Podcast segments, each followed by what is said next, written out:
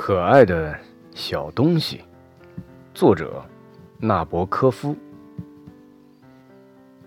你是否爱过一个人？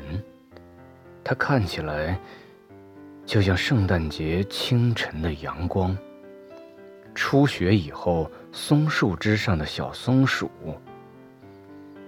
雨天小路上见到行人裤腿上的泥点。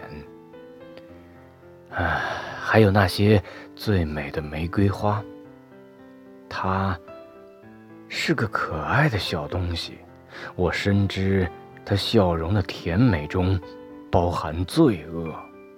漂亮的小嘴里可以吐出蛇信子。每一次拥抱都是在杀死我，但我爱它，我就是爱它。如果。他要我的命我就给